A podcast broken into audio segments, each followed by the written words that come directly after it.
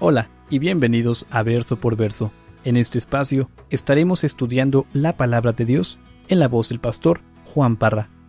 Si aún no tienes alguna iglesia en donde congregarte, te invitamos a Capilla Calvario de Oxnard. Estamos localizados en el 1925 Eastman Avenue, en la ciudad de Oxnard, California.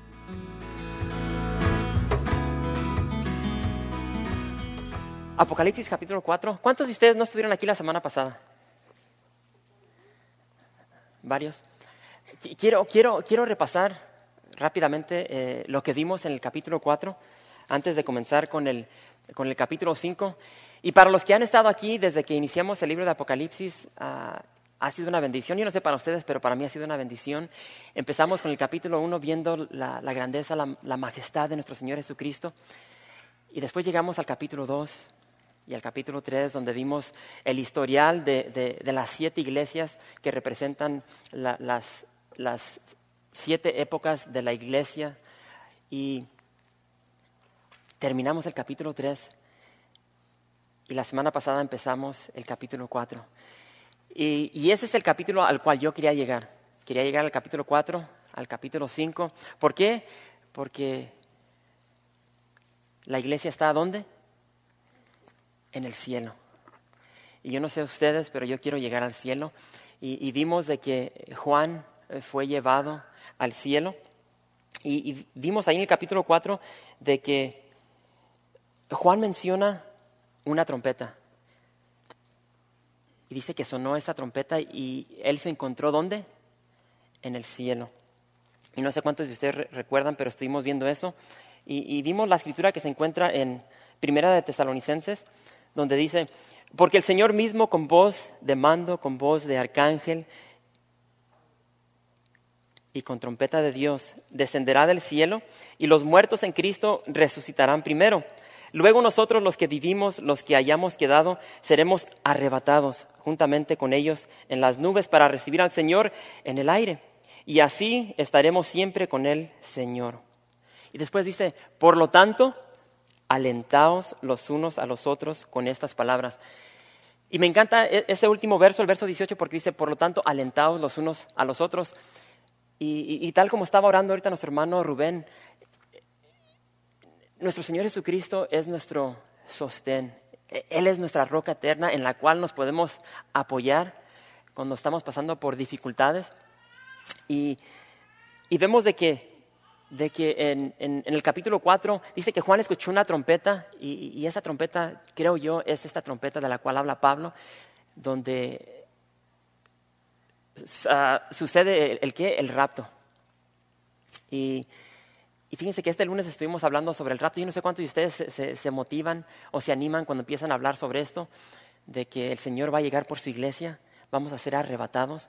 Y, fíjense lo que dice ah, Primera de Corintios, capítulo 15. Yo voy para atrás. Dice Primera de Corintios, capítulo 15. Y, este pasaje lo, lo estuvimos viendo el, el lunes. Y dice ahí en el verso 51. Dice, he aquí os digo un misterio. No todos dormiremos, pero todos seremos transformados. En un momento, en un abrir y cerrar de ojos. A la final trompeta, porque se tocará la trompeta y los muertos serán resucitados incorruptibles y nosotros seremos transformados, porque es necesario que esto corruptible se vista de incorrupción y esto mortal se vista de inmortalidad.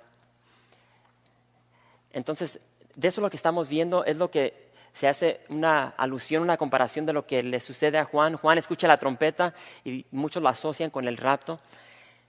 Y estamos platicando el, lunes y dice una hermana, no voy a mencionar su nombre, pero creo que se llama Jackie.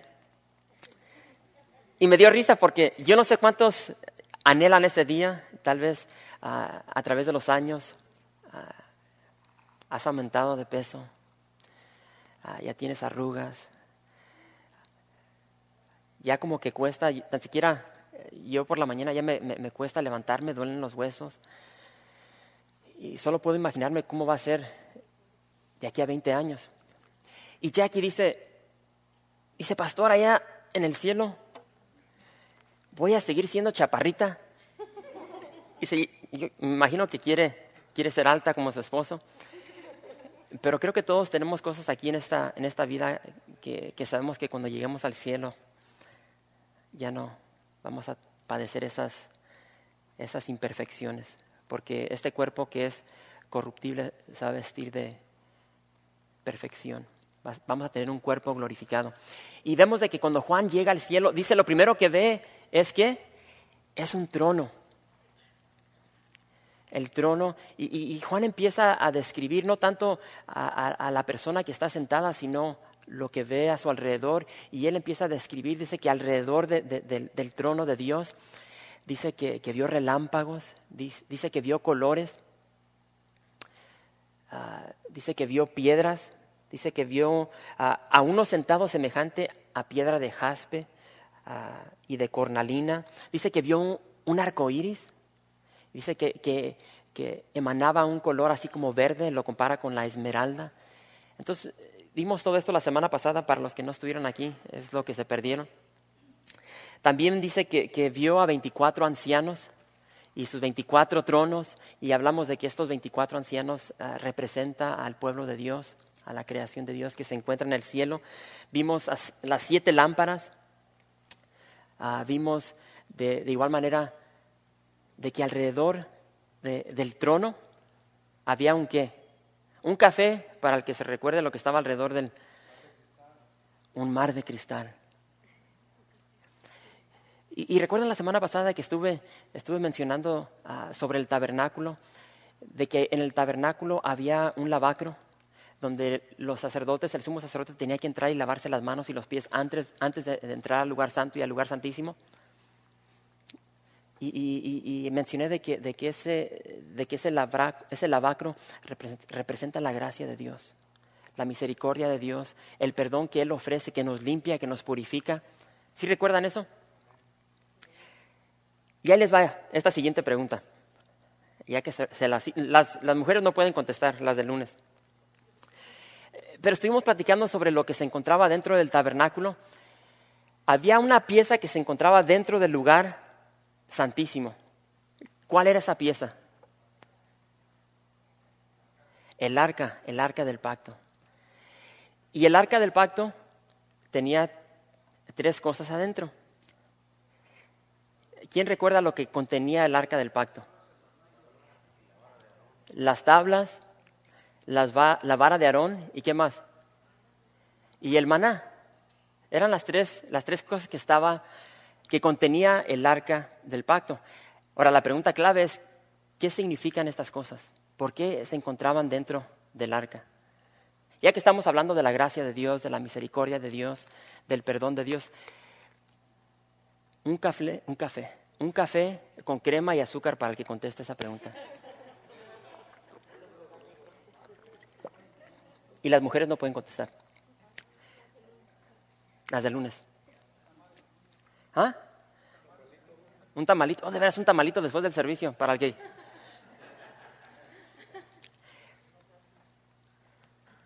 Y fíjense, mientras estudiaba esto, o sea, el Señor es bueno, es, tan hermoso. Empezamos con las tablas. Ya estamos todo el rollo de lo. Cuando digo las tablas, estamos hablando de los diez mandamientos. El pueblo de Israel anda caminando por el desierto y dice que, Moisés llega y sube al monte, ahí en Sinaí, y dice que dura 40 días hablando con Dios. Y después de 40 días, el Señor le dice, ya, ya estoy aquí yo hablando, estas son mis propias palabras. Pero el Señor dice, tío que Moisés ya desciende, dice, porque tu pueblo está pecando como no te puedes imaginar. Y, ahorita que venía con mi esposa, venía compartiendo con ella de que Dios tiene un sentido de humor porque si, si te pones a leer en especial los cinco primeros libros de la Biblia, siempre ves de que, bueno, no los, cinco primeros libros, pero en especial Éxodo y, Números, de que siempre Moisés le, le, echa la culpa a Dios, este es tu pueblo, y Dios le dice a Moisés, no, es tu pueblo y están para allá y para acá. Y le dice Dios, tío, que desciende porque tu pueblo está pecando.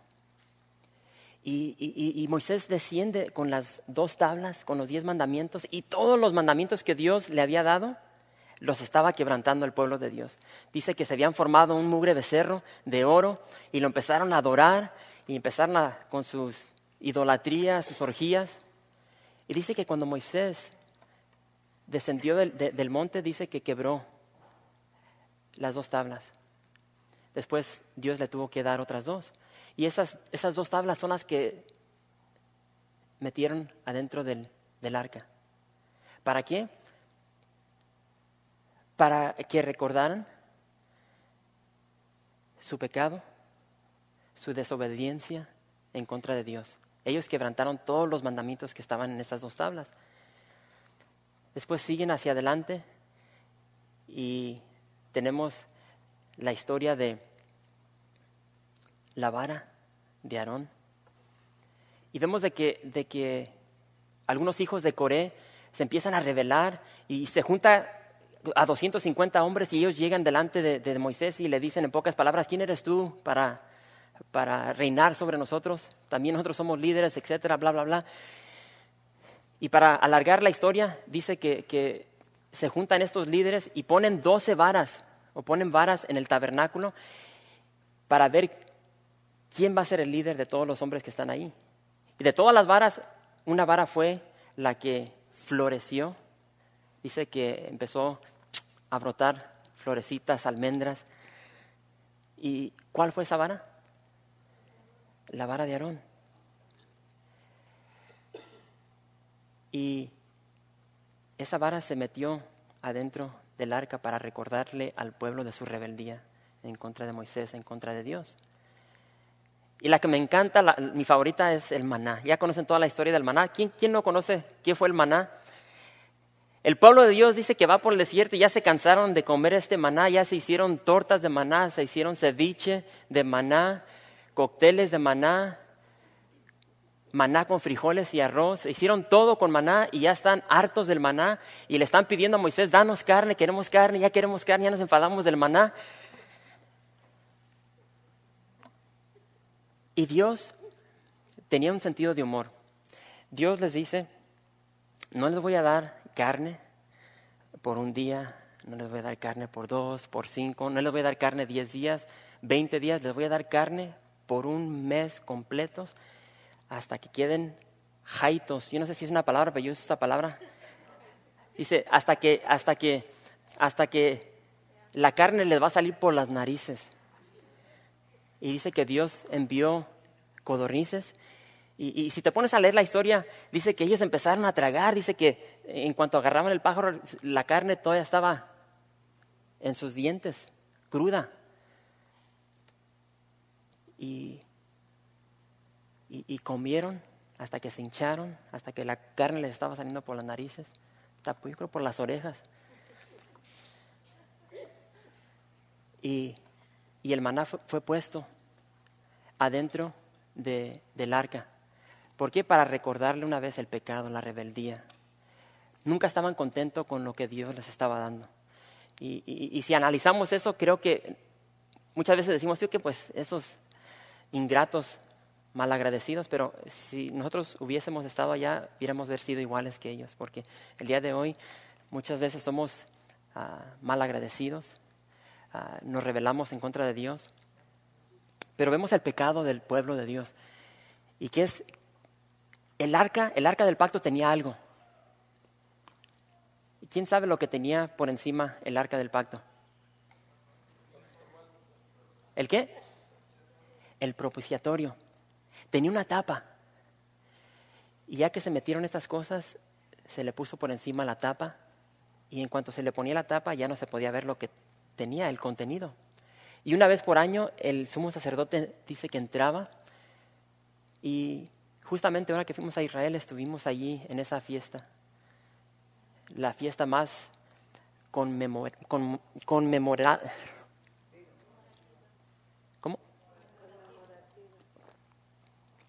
La fiesta más especial para los judíos. Y entraba el sumo sacerdote con sangre y dice que, vaciaba sangre encima del el propiciatorio. ¿Y quién, recuerda lo que, lo que, lo que estaba en la, sobre la, la tapa, sobre el propiciatorio? Tenía dos piezas, dos querubines. Y si recordamos de que la semana pasada Juan vio a esos seres vivientes que tenían cuatro cabezas, ¿sí recuerdan? Esos querubines mencionados en Ezequiel 1, Ezequiel 10, en Isaías 6, en Isaías, en Isaías 6 hablan, eh, ahí son serafines, pero vemos de que estos dos querubines estaban sobre la tapa y la sangre era rociada sobre encima y en sí cubría el pecado del pueblo. Y ahora llegamos a, al tiempo de hoy y sabemos de que en aquel entonces era un cordero, como vamos a ver en esta, en esta noche, ya, ya no era un animal, sino que era, era Dios mismo, era ese cordero inmolado. Como dijo Juan el Bautista, he ahí el cordero de Dios que quita el pecado del mundo. Entonces es lo que vimos.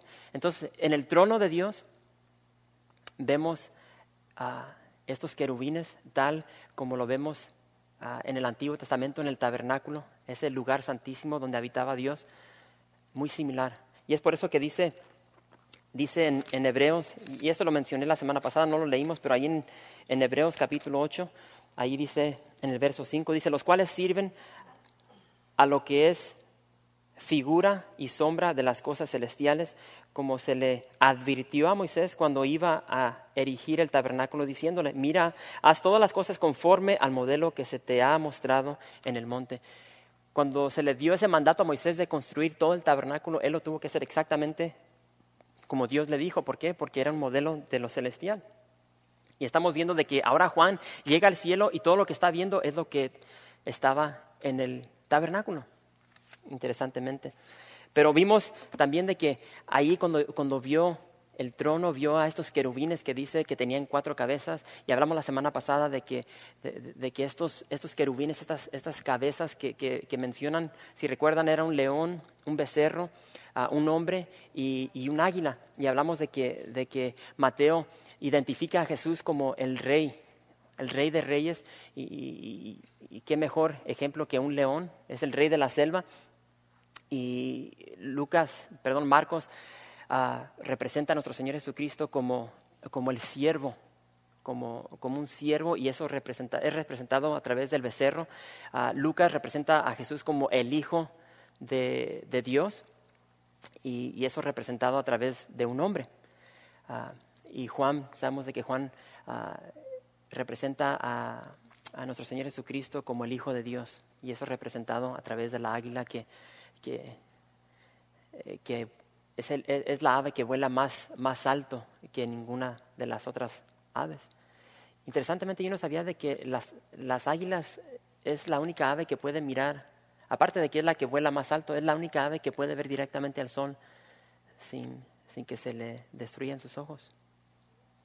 Pero en fin. Así es que estamos en el capítulo 5. Abran conmigo, si no, si no están ahí. Apocalipsis capítulo 5 y dice, el verso 1. Así es que hermanos, en esta noche estamos en el cielo. Ah, disfruten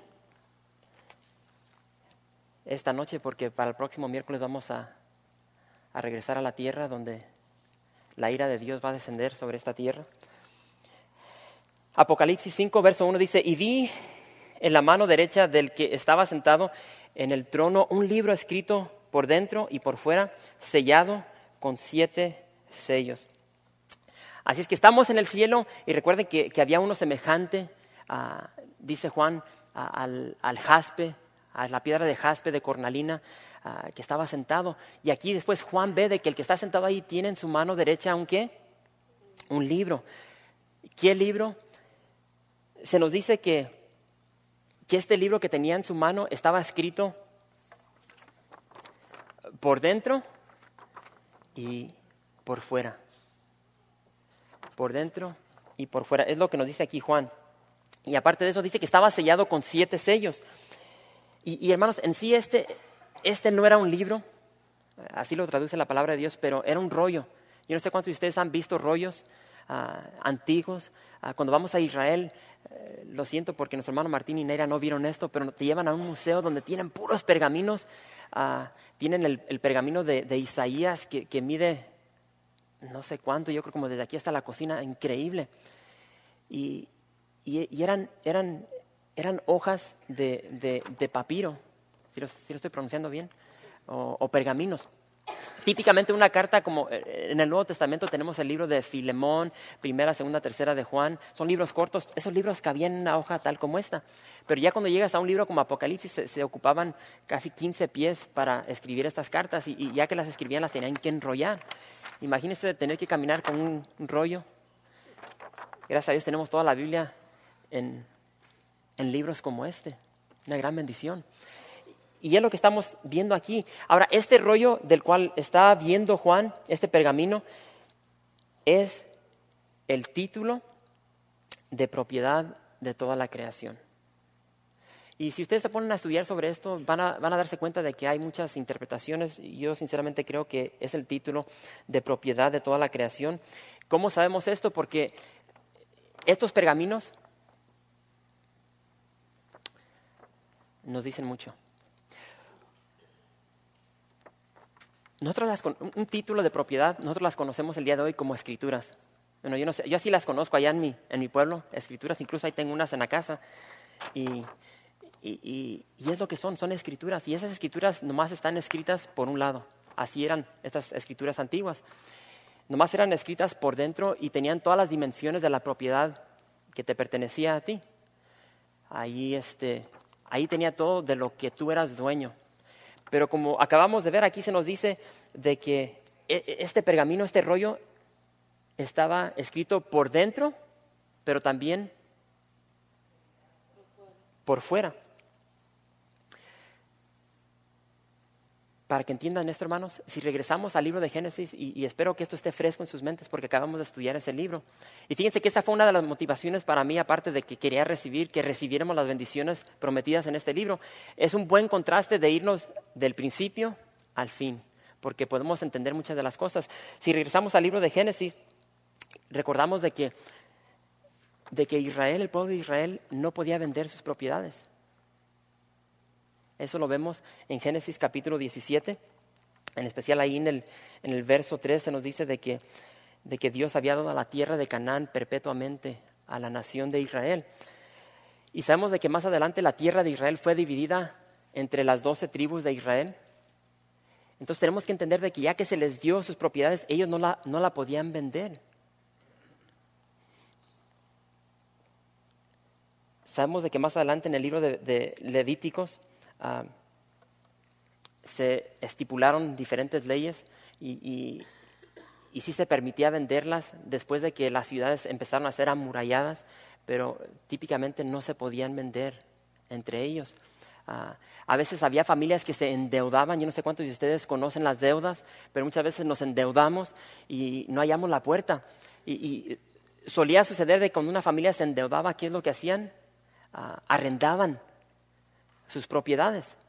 No las podían vender, las arrendaban, las rentaban, pero nomás lo podían hacer por seis años, por siete, porque en el séptimo año se tenía que regresar al dueño, conocido como, como el año del jubileo.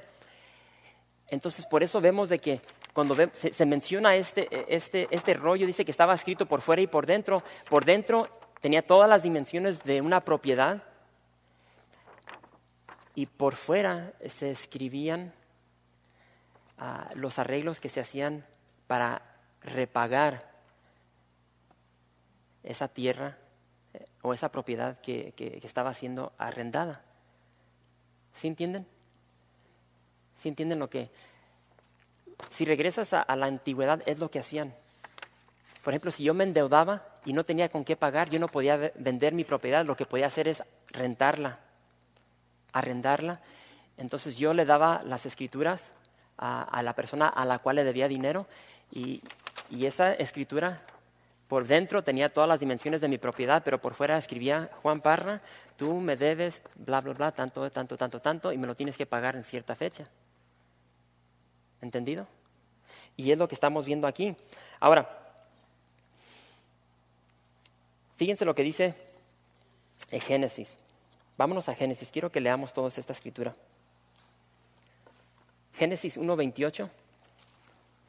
Esa, esa era una de las formas para rescatar una propiedad. Otra, antes de leer Apocalipsis, antes de leer Génesis 1.28,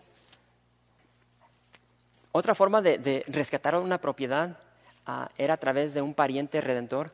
Y, recuerdan el estudio que nos dio nuestro hermano Alex, bien detallado del libro de Ruth, la historia de Ruth con Boz. Esa era otra forma de, poder rescatar una propiedad.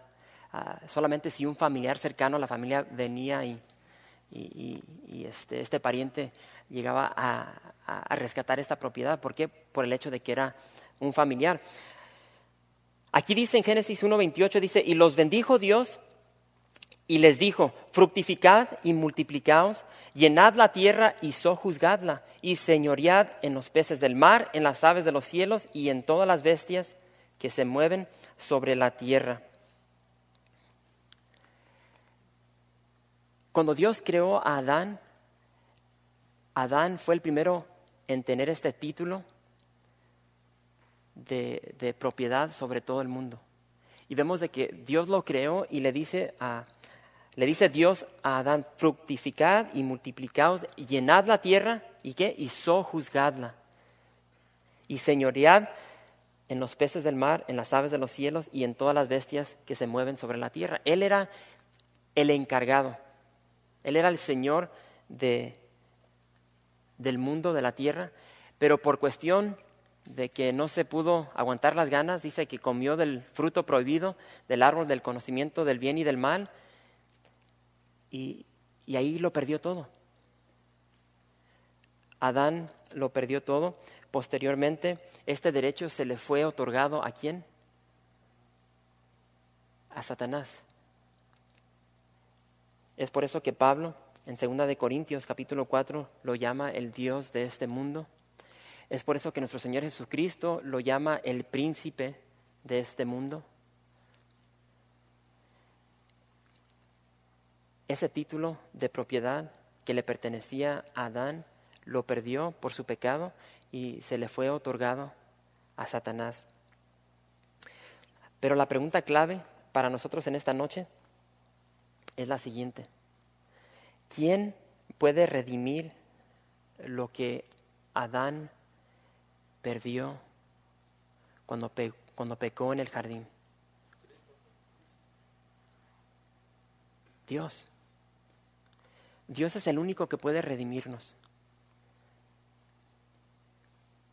Y, y, la pregunta es, ¿cómo es posible que Dios nos pueda redimir? ¿Cómo es posible que Dios nos pueda rescatar siendo Él Dios, siendo Él Espíritu y nosotros somos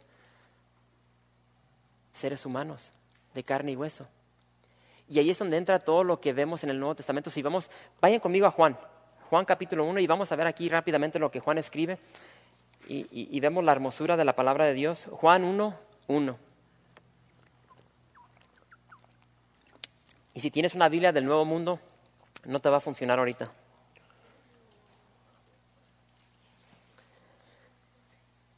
Juan 1.1, ¿estamos ahí? Dice, en el principio era el verbo. ¿Y quién es el verbo? Jesús. Y el verbo era con Dios y el verbo era Dios. En el verso 14 dice, y aquel verbo fue hecho carne y habitó entre nosotros y vimos su gloria, gloria como del unigénito del Padre, lleno de gracia y de verdad. Entonces vemos de que el verbo Dios se hizo qué? Se hizo carne. Dios tuvo que hacerse hombre para poder llegar a la tierra y rescatar la humanidad, porque el ser humano tenía que ser rescatado por otro hombre, porque el que la regó, el que metió la pata fue Adán, fue el primer hombre. Ahí Pablo en, en Primera de Corintios capítulo 15, verso 45 dice que ahora Jesús es el segundo Adán. Y yo quiero ser representado no por el primero, sino por el segundo, y quiero ser representado por Jesús. Me encanta lo que Pablo dice. Pablo dice en Filipenses 2.5, haya pues en vosotros este sentir que hubo también en Cristo Jesús, el cual siendo en forma de Dios, no se estimó el ser igual a Dios como cosa que aferrarse, sino que dice que se despojó a sí mismo tomando forma de siervo. Jesús tomó forma de siervo y después dice que estando en esta forma de siervo fue hecho semejante a los hombres. Una vez más, Jesús, Dios el Verbo, se encarnó, tomó forma de siervo, de hombre, y estando en la condición de hombre se humilló a sí mismo, haciéndose obediente hasta la muerte. Y muerte de, de cruz. Primera de Pedro, quiero que vayan conmigo. Primera de Pedro, capítulo 1. Fíjense lo que Pedro escribe aquí. Primera de Pedro, capítulo 1, verso 18. Dice, sabiendo que fuisteis rescatados. Y ahí vemos esa palabra. Sabiendo que fuisteis rescatados. Hermanos, Dios se hizo hombre para, para rescatarnos. Dios quiso rescatar su propiedad. Nosotros somos creación de Dios y Dios nos quiso rescatar. Y Pedro dice, sabiendo que fuisteis rescatados de qué? De vuestra vana manera de vivir, la cual recibiste de vuestros padres. Nuestros padres lo podemos regresar hasta Adán, porque recibimos esa naturaleza pecaminosa de él cuando él pecó y, y comió del fruto prohibido. Y dice, no con cosas corruptibles como oro o plata, sino con la sangre preciosa de Cristo, como de un cordero sin mancha y sin contaminación ya destinado desde antes de la fundación del mundo, pero manifestado en los postreros tiempos por amor. ¿A qué? De vosotros. Dice aquí Pedro que esto fue destinado desde antes de la fundación del mundo. Dios en su amor nos iba a rescatar. Y nos habla de que Dios es soberano. Dios no fue sacado de onda cuando, cuando Adán tomó del, fruto prohibido. Él ya tenía un plan. Él sabía lo que el hombre iba a hacer. ¿Por qué? Porque Dios es eterno, Dios es todopoderoso, lo sabe todo. En los últimos 18 meses, creo que todos están conscientes de que muchas familias han perdido sus hogares. Todo lo que está sucediendo, no solamente aquí en Estados Unidos, sino mundialmente esta, esta crisis económica. Y, yo no sé cuántos de ustedes han visto en las noticias de que muchas de las familias que están perdiendo sus hogares se aferran y no quieren, no quieren salirse de sus casas. Se les, se les dice, tío, que tienen que salirse en cierto tiempo y se aferran y no quieren salirse. Y conforme se va acercando el tiempo, dice que ellos empiezan a destruir la propiedad. No sé cuántos de ustedes han visto las noticias concernientes a esto y dice que estas personas en su, en su ira, en su enojo de que están perdiendo su hogar, dice que empiezan a destruir la casa, empiezan a tomar, dice que jalan con alfombras, con pisos, con los lavados, hasta las tazas del baño, con tinas, con las cosas eléctricas, sacan todo, degollan la casa. Se quieren llevar con ellos lo más que sea posible.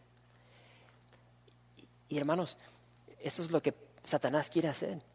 Satanás sabe que su tiempo está limitado, está contado su tiempo y él quiere arrastrar con él al infierno con más de la propiedad de Dios que él pueda llevarse.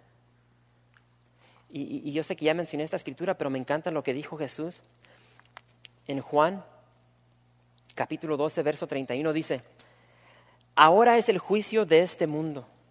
Ahora el príncipe de este mundo será echado fuera así como el chacal, fuera. Lo van a echar para afuera. Su tiempo está contado, le van a dar gas a Satanás. Y, si quieren leer un, buen ejemplo sobre esta redención, lean, el capítulo 32 de Jeremías.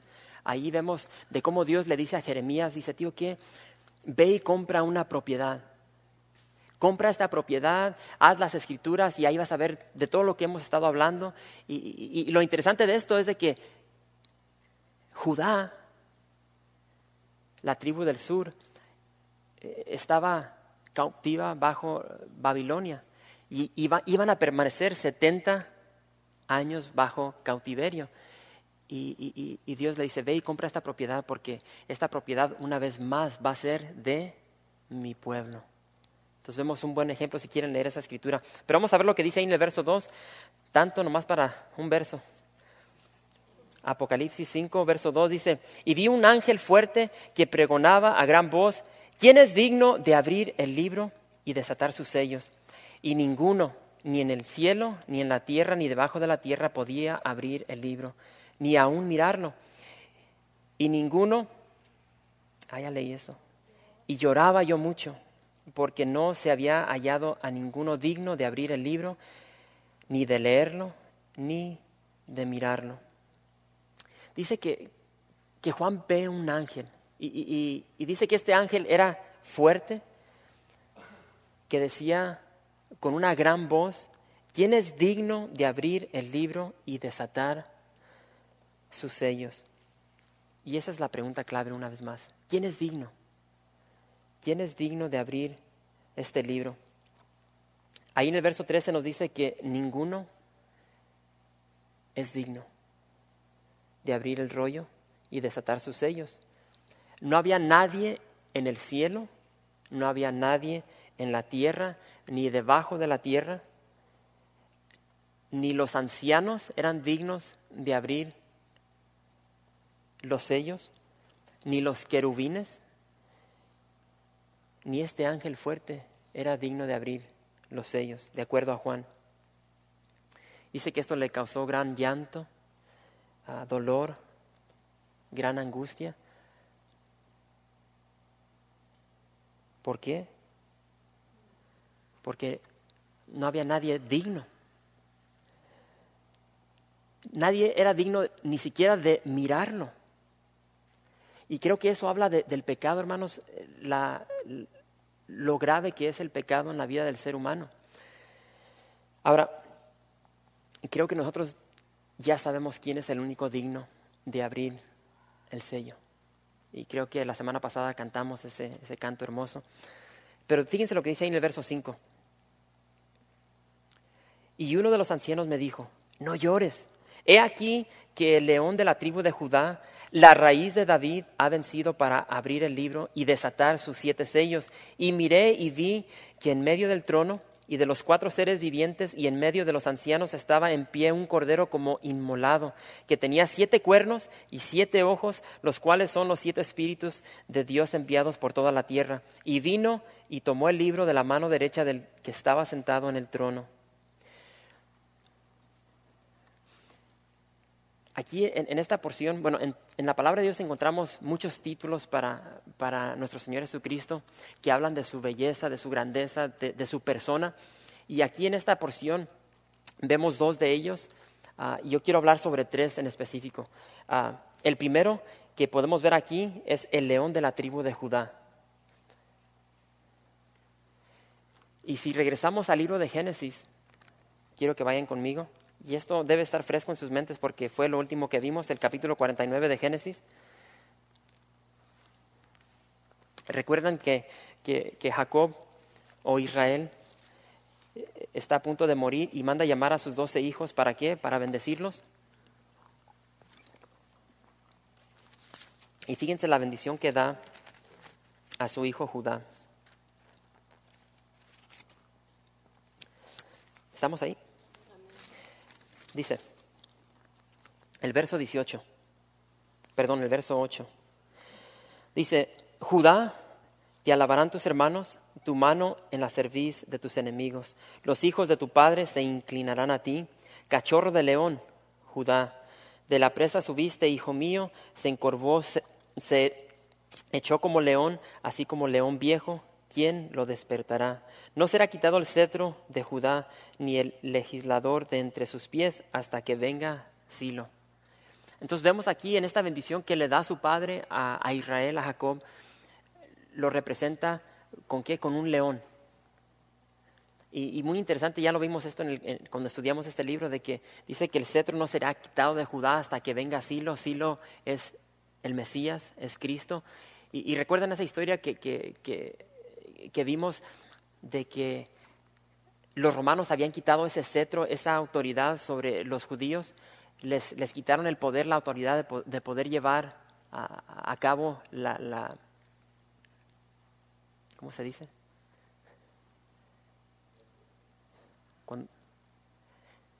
capital, yo sé que es capital, pena capital, la pena, o sea, Israel ya no podía, ya no podía ejecutar esa pena capital. Por eso es que los judíos, ¿cómo, cómo, cómo llevaban a cabo la, pena capital? A pedradas. Y recuerden que al Señor Jesucristo no lo pudieron apedrar. ¿Por qué? Porque ellos no podían. Ya se les había quitado, ya se había quitado ese cetro. ¿Por qué? Porque ya había llegado Jesús, ya había llegado Silo. Por eso es que lo tuvieron que crucificar, el método de los romanos. Aunque sabemos que los, los fariseos, los líderes religiosos eran bien hipócritas. ¿Recuerdan la historia cuando le trajeron a la mujer que habían encontrado en el acto de, de adulterio? A ella sí la querían agarrar a pedradas. Pero es lo que estamos viendo aquí y vemos de que el león de la tribu de Judá, la tribu de Judá sería esa tribu donde descenderían todos los reyes. ¿Sí? Aunque inició mal porque el pueblo de Israel pidió rey y, el Señor les dio a quién? A Saúl. Saúl no era de la tribu de Judá, él era de la tribu de Benjamín, pero para ponerlos al tiro les, les dio este, este rey para que se sacaran de onda y vemos que fue un puro, un puro, desastre. Pero de la tribu de Judá descendieron todos los reyes, empezando con quién? Con David. Y es por eso que vemos aquí el león de la tribu de Judá. También tenemos el otro título, el hijo de David. Era otro título para nuestro Señor Jesucristo. Esto habla de su genealogía, de qué? De que él desciende de la tribu de Judá. Y tenemos el otro título que se nos da aquí mismo, donde dice que era la raíz de David. Eso significa, habla de y esto es muy interesante porque, ¿cómo puedes, y ahorita vamos a ver sobre eso, cómo puedes ser hijo de David y ser raíz de David? Vemos de que Jesús descendió de David, pero Jesús era, existía antes de David. ¿Por qué? Porque Dios es eterno, Jesús es Dios, Dios es eterno. Y, y, para los fariseos, ellos no podían entender eso, ellos se sacaban de onda, pues ¿cómo, cómo es posible de que, de que el Mesías es el hijo de David. Fíjense, vayan conmigo a Mateo 22. Vamos a leer cómo el Señor los sacaba de ondas. Mateo 22 dice ahí en el verso 41.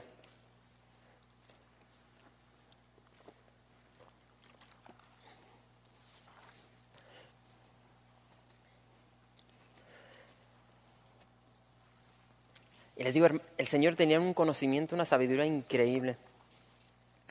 Y, y estando juntos los fariseos, Jesús les preguntó. Ahora, cuando les hace esta pregunta, ¿ustedes creen que el Señor Jesús les preguntó serio? ¿O como, como que los quiso sacar de onda? Ustedes se las, se las dan de, de sábelo todos, como con una sonrisa en su cara. Aquí les voy a poner al, al tiro. Y estando juntos los fariseos, Jesús les preguntó diciendo, ¿qué pensáis del Cristo? ¿De quién es hijo? Le dijeron, de David. Él les dijo, pues como David en el Espíritu le llama Señor, diciendo, dijo el Señor a mi Señor, siéntate a mi derecha hasta que ponga tus enemigos por estrado de tus pies. Pues si David le llama Señor, ¿cómo es su hijo? Me encanta el 46. Y nadie le podía responder palabra, ni osó alguno desde aquel día preguntarle más. Y yo no sé si estos líderes religiosos se hacían de que no sabían o realmente sí sabían. Pero lo cierto es de que Jesús es el hijo de David, es descendiente de, de la tribu de Judá, pero Él es el creador del universo. Él es, él es el verbo, como vimos en Juan 1, que estaba en el principio con Dios y es Dios. Ahora, ya vimos que la descripción que nos da este anciano ah, es la de un león, pero dice que cuando Juan vio, él vio como a un cordero. El anciano le dice a Juan, tío, ¿qué? Aquí tenemos al león de la tribu de Judá, pero cuando Juan se enfoca y pone su vista en lo que tiene enfrente, dice que vio en pie un cordero como inmolado. Y recuerdan que mencioné de que Juan el Bautista dijo, he aquí el cordero de Dios que quita el pecado del mundo. Hermanos, notemos de que Juan está en el cielo y él ve al Cordero de Dios, él ve a nuestro Señor Jesucristo y dice que él lo ve como inmolado. Esto nos dice de que Jesús en el cielo, hermanos, aún tiene las marcas, esas marcas de amor, ese sacrificio que él hizo por ustedes y por mí. Y si hay algo terrenal en el cielo, eso es lo único que hay.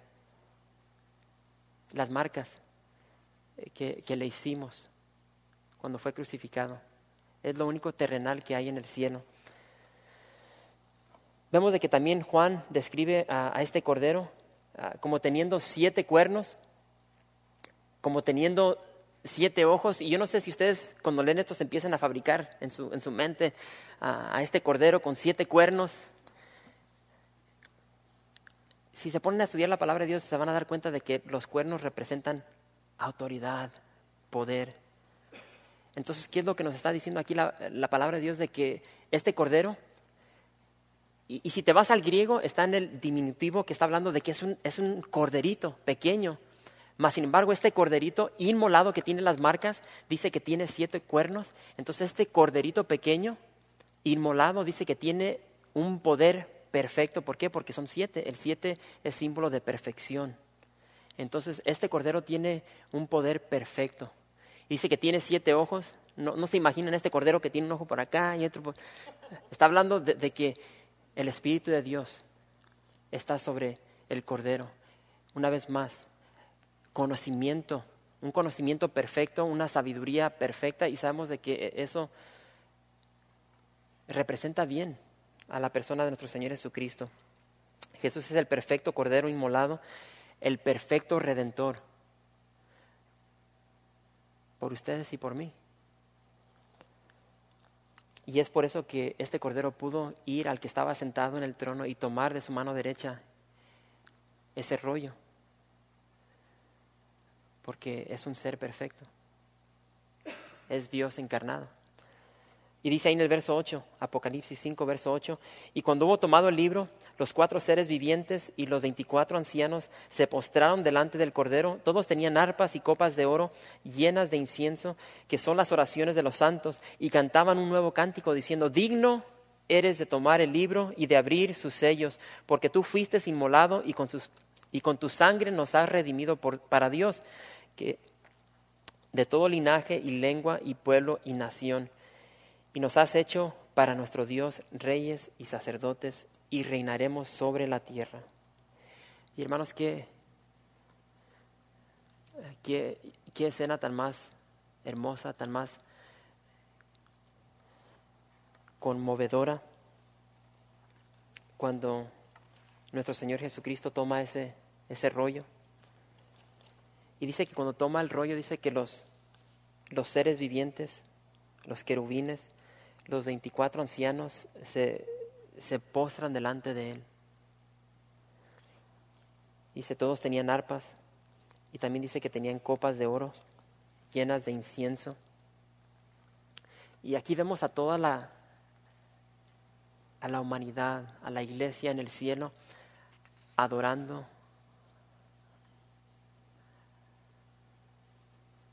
al Cordero.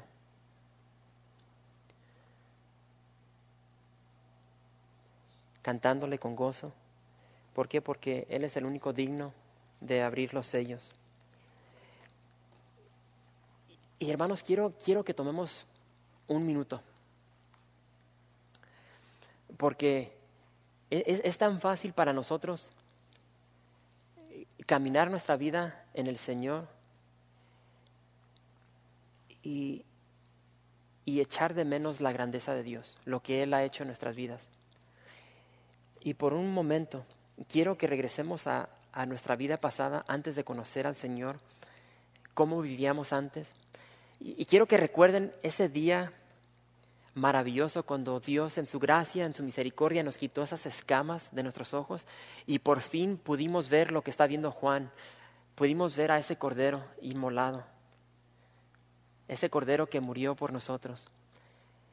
Y quiero que en tu mente, yo no sé si puedes regresar a ese, a ese momento cuando se te abrieron los ojos y si puedes recordar ese gozo que sintiste, ese gozo en tu corazón, esa alegría. Si puedes regresar a ese momento y recordar esa paz que inundó tu ser. Y yo solamente estoy describiendo lo que yo sentí, yo sé que todos somos distintos, pero me imagino que, que todos hemos experimentado eso. Si puedes recordar esa carga que fue quitada de tu vida,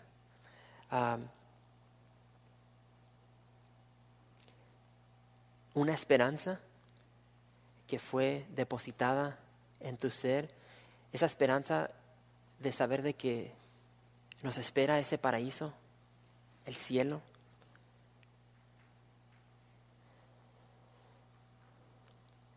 Nunca olvidemos lo que el Señor hizo por nosotros, porque el día que olvidemos lo que el Señor hizo por nosotros, vamos a vivir vidas desagradecidas. Y aquí dice que Él nos ha hecho reyes y sacerdotes. Reyes, ¿por qué? Porque somos heredores juntamente con Él. Sacerdotes, porque ya no tenemos que ir a través de animales, podemos ir directamente al trono de la gracia con nuestras peticiones. Hermanos, es por eso, por lo que hizo Jesús, cuando caemos en pecado, cuando pecamos delante de nuestro Señor, no tenemos que llegar al Señor, eh, podemos llegar con confianza. ¿Por qué? Porque Él ya lo pagó todo. Lo pagó todo en la cruz.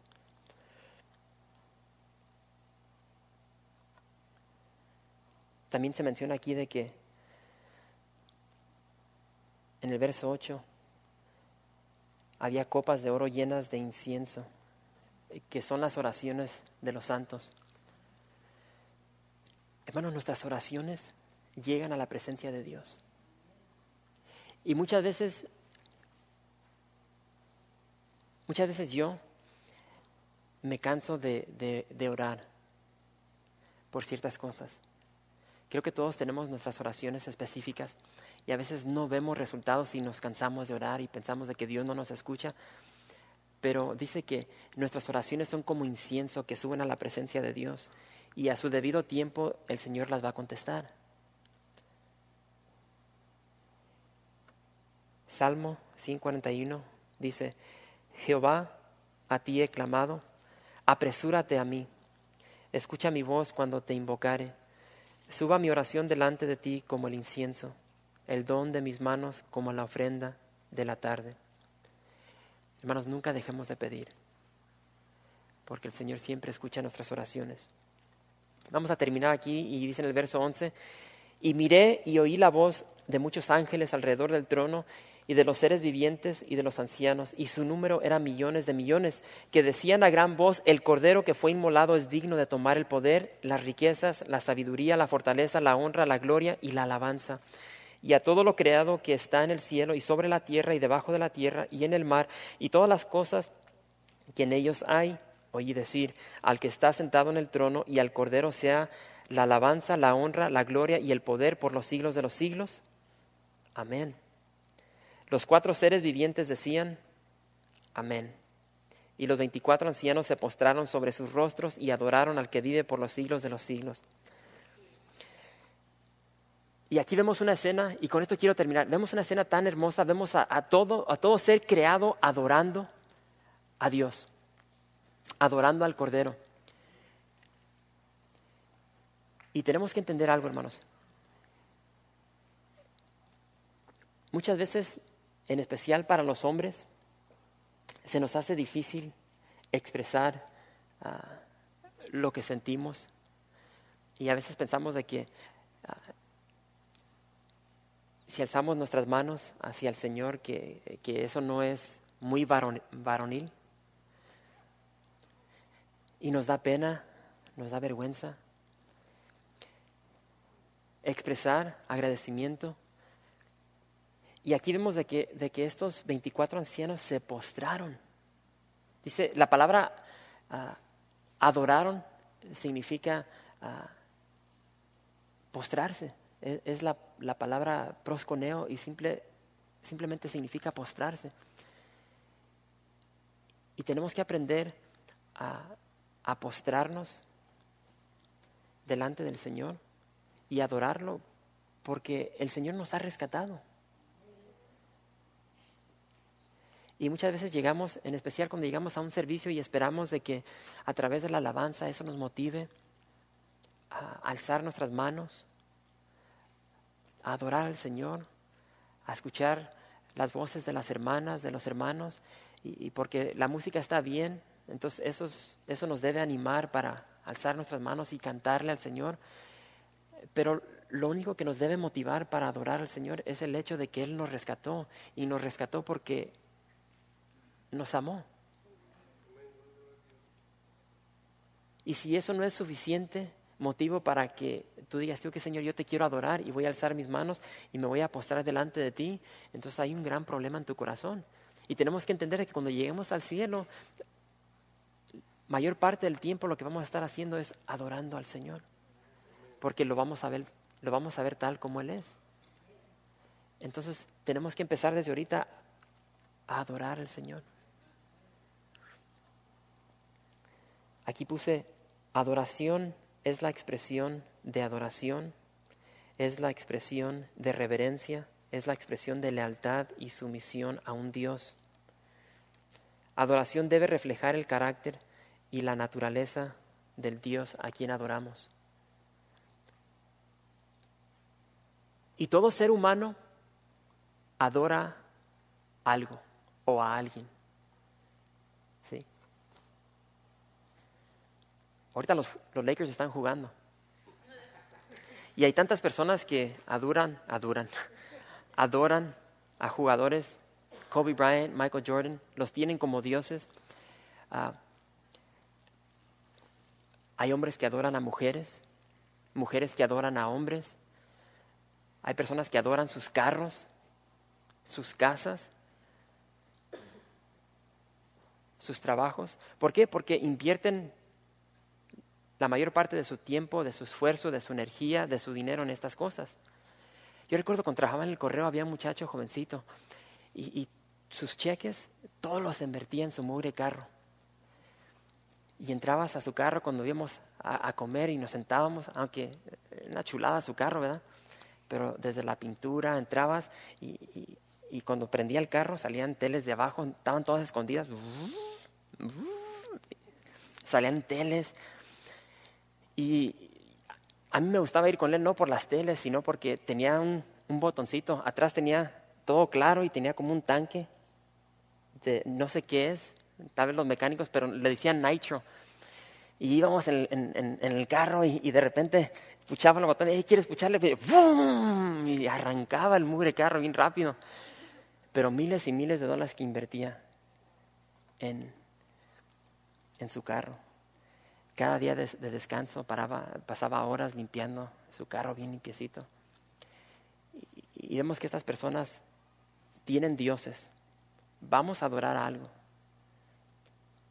Y muchas veces lo que adoramos, cuando son cosas materiales, cuando somos, cuando adoramos a seres humanos, a jugadores, a mujeres, a hombres, eso nunca trae una satisfacción total a nuestras vidas. Lo único que trae satisfacción a nuestras vidas es cuando adoramos al Rey de Reyes y Señor de Señores. Quiero terminar con esta escritura y creo que lo dice todo. Romanos 1.21 dice, pues habiendo conocido a Dios, no le glorificaron como a Dios, ni le dieron gracias, sino que se envanecieron en sus razonamientos y su necio corazón fue entenebrecido. Profesando ser sabios, se hicieron necios y cambiaron la gloria del Dios incorruptible en semejanza de imagen de hombre corruptible, de aves, de cuadrúpedos y de reptiles, por lo cual también Dios los entregó a la inmundicia en las concupiscencias de sus corazones, de modo que deshonraron entre sí sus propios cuerpos ya que cambiaron la verdad de Dios por la mentira, honrando y dando culto a las criaturas antes que al Creador, el cual es bendito por los siglos. Amén. Hermanos, que nuestras vidas sean vidas de adoración hacia Dios. Que, que nuestro estilo de vida refleje al Dios al cual servimos. Y aunque no queramos, nuestra vida es lo que refleja. Podemos, podemos tomar, ah, en especial ahora que empezamos a, estudiar el libro de Hechos, los distintos dioses a los cuales el ser humano ha adorado. Recuerden el, dios Moloch. Se acostumbraba a que ellos adoraban a ese dios. ¿Cómo? Sacrificando a sus hijos. Los que adoraban a Acera se iban a los montes donde había muchos árboles, ahí en la sombra, y hacían sus orgías. Los filisteos adoraban a Dagón. ¿Qué es lo que acostumbraban ellos? Brincar el, el umbral. Entonces vemos de que al Dios que ellos servían es lo que, lo que ellos expresaban a través de sus vidas. Ahora que empezamos el libro de Hechos, empezamos a ver sobre la diosa Artemisa, cómo, cómo expresaban esa adoración a través de fornicación y orgías. Entonces nuestro estilo de vida va a demostrar al Dios al cual servimos, lo queramos o no. Y es por eso que es tan importante mantenernos en esa relación íntima con el Señor, porque nuestra vida va a reflejar lo que hacemos a solas con el Señor y al Dios al cual servimos. Gracias por visitar calvariooxnar.org. En este sitio web podrás encontrar información fresca cada semana, como los servicios previamente grabados, los cuales están disponibles para ti para que los puedas escuchar en cualquier momento. Estamos seguros que este material será de gran edificación espiritual para tu vida y para tu familia. La visión de Capilla Calvario de Oxnard es ser como Jesús, aprendiendo y viviendo la palabra de Dios.